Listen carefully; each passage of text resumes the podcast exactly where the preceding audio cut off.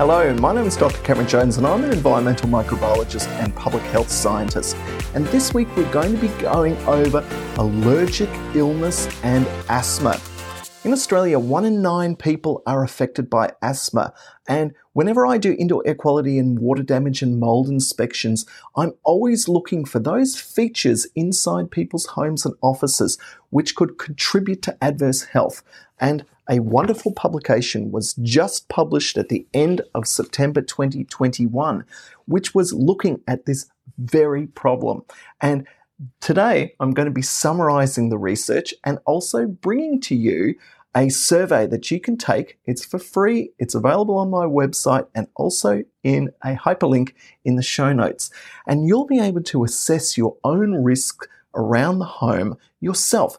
But what are we talking about? What is asthma? Well, asthma really is a problem affecting your airways, meaning that it is difficult to breathe. And anyone who has seen an asthmatic having an asthma attack knows that this is very distressing and contributes in many ways to adverse health. And we'll be going through some of these key facts and figures today.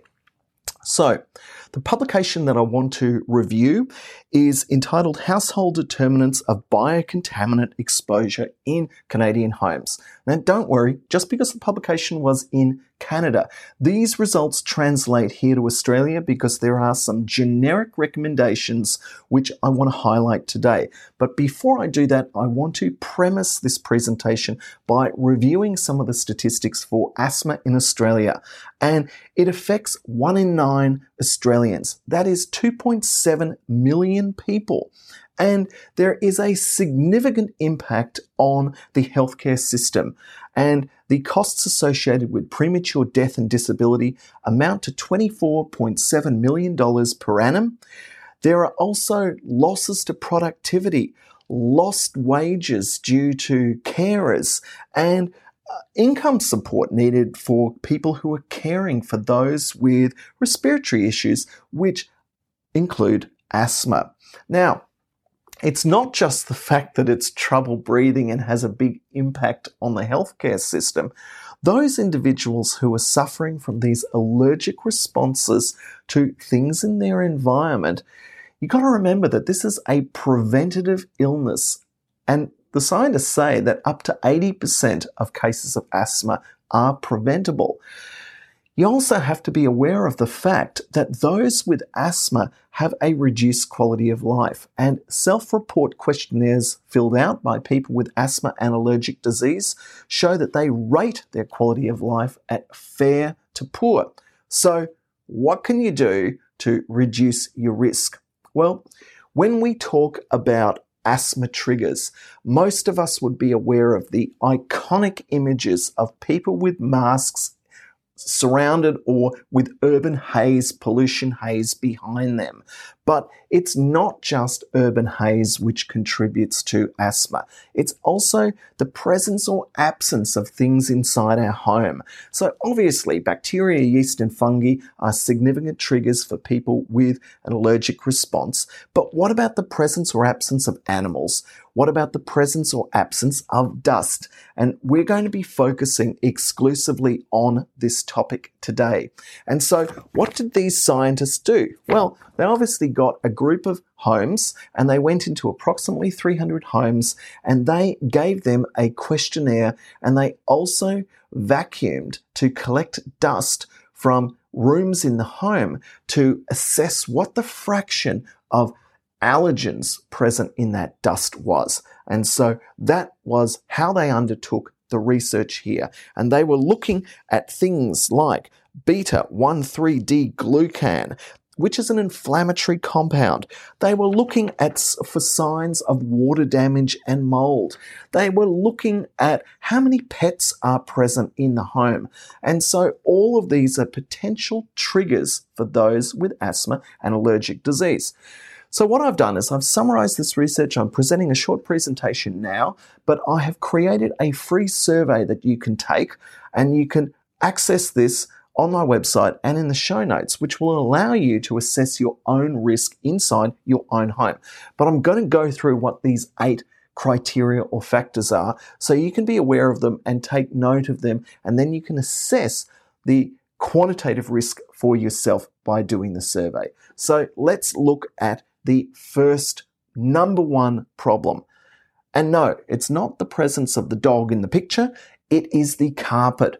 And it's specifically how much carpet is present inside the home. And they found that carpeted homes and open plan living areas or main living areas with carpet are a significant contributor to biocontamination, which could then be linked to exacerbation of asthma and allergic disease. Now, that all makes sense, but what happens if you don't have carpet? What happens if you've got hard floor coverings, uh, timber floors, or tiled floors? Well, it turns out that you need to clean these regularly, and they discovered that this needs to be done at least once per week or four floor cleaning episodes per month was correlated with a reduction in triggers for asthma. Now, does the age of a home contribute to risk? Well, the research from Canada says yes. And those homes built before 1990 are overwhelmingly shown to have dilapidation or decay, which can contribute to conditions which exacerbate asthma. So, certainly in all the water damage and mold assessments that we do here in Australia, I find that high energy rating homes and often new homes, lightweight construction homes, have serious problems often due to concealed guttering and thin plasterboard, which, when it gets wet, causes all sorts of problems. But for the purposes of the survey and being faithful to the research findings, they found that homes built before 1990, older homes, are more prone to having problems. And so you should bear that in mind. Now, having a cat might be a really good thing for uh, having a pet, and pet ownership is definitely linked to uh, having less depression and feelings of well being. But having a cat also means that the allergens coming out of the cat, that is the FEL D1 allergens, are a significant risk factor. And a lot of these allergens persist in your home for long periods of time. So if you've got a cat that is a higher probability of having problems from asthma. The next risk factor is the amount of relative humidity present inside the home. And I always am on the lookout for high relative humidity inside properties because it is connected to the ability for water to form condensation out onto solid surfaces. So you want to maintain your indoor relative humidity under 45%. And this is what one of the key findings from this publication was. And if you don't know what your relative humidity is, you can purchase inexpensive sensors online or from electrical retailers, and you are able to then track this yourself, uh, very much like a smartwatch app. And I encourage anyone who is bothered by condensation, they really need to jump on and be proactive about monitoring the relative humidity inside their property. Now, the next problem inside homes relates to water damage and mold. And obviously, the age of the property and the condition of the property contributes to this. But you need to be aware that if there is a mold odor, there is decay going on. And so I chose this particular image because it highlights the fact that Water damage could affect your wall, floor, or ceiling linings. They don't need to look as serious as this for there to be an underlying problem. And if moisture accumulates on porous and semi porous building materials, that's a bad sign. So if you can see mold, that's an even worse sign. But the first one is can you smell mold? Because if you can, there is definitely a hidden mold reservoir, and it may even be a known mold reservoir inside your home.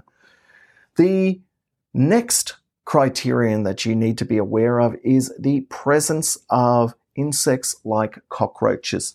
Cockroaches have a allergen called Bla g 1 and these are notorious for triggering people's allergy and asthma. And just like the endotoxin present in Mold, this is a toxin and it is present in the cell wall of fungi, and all of this becomes liberated into the airspace or deposits out onto surfaces. And what do I mean by depositing out onto surfaces? Well, the amount of dust in your home is a leading indicator for the triggering of asthma. And it doesn't have to be as visible as this for there to be a problem, but you need to be aware of hard to clean areas in your home and the fact that this dust presents with all sorts of different contaminants, these biocontaminants that I've been talking about, the cat and dog allergens, the endotoxin. And this is a really significant issue that we all need to be aware of because, as I mentioned, asthma in many respects is to some extent preventable by reducing the exposure threshold to these biocontaminants. So, in summary, we have eight things that we can control. You need to control your your presence of carpeting, how often you clean it.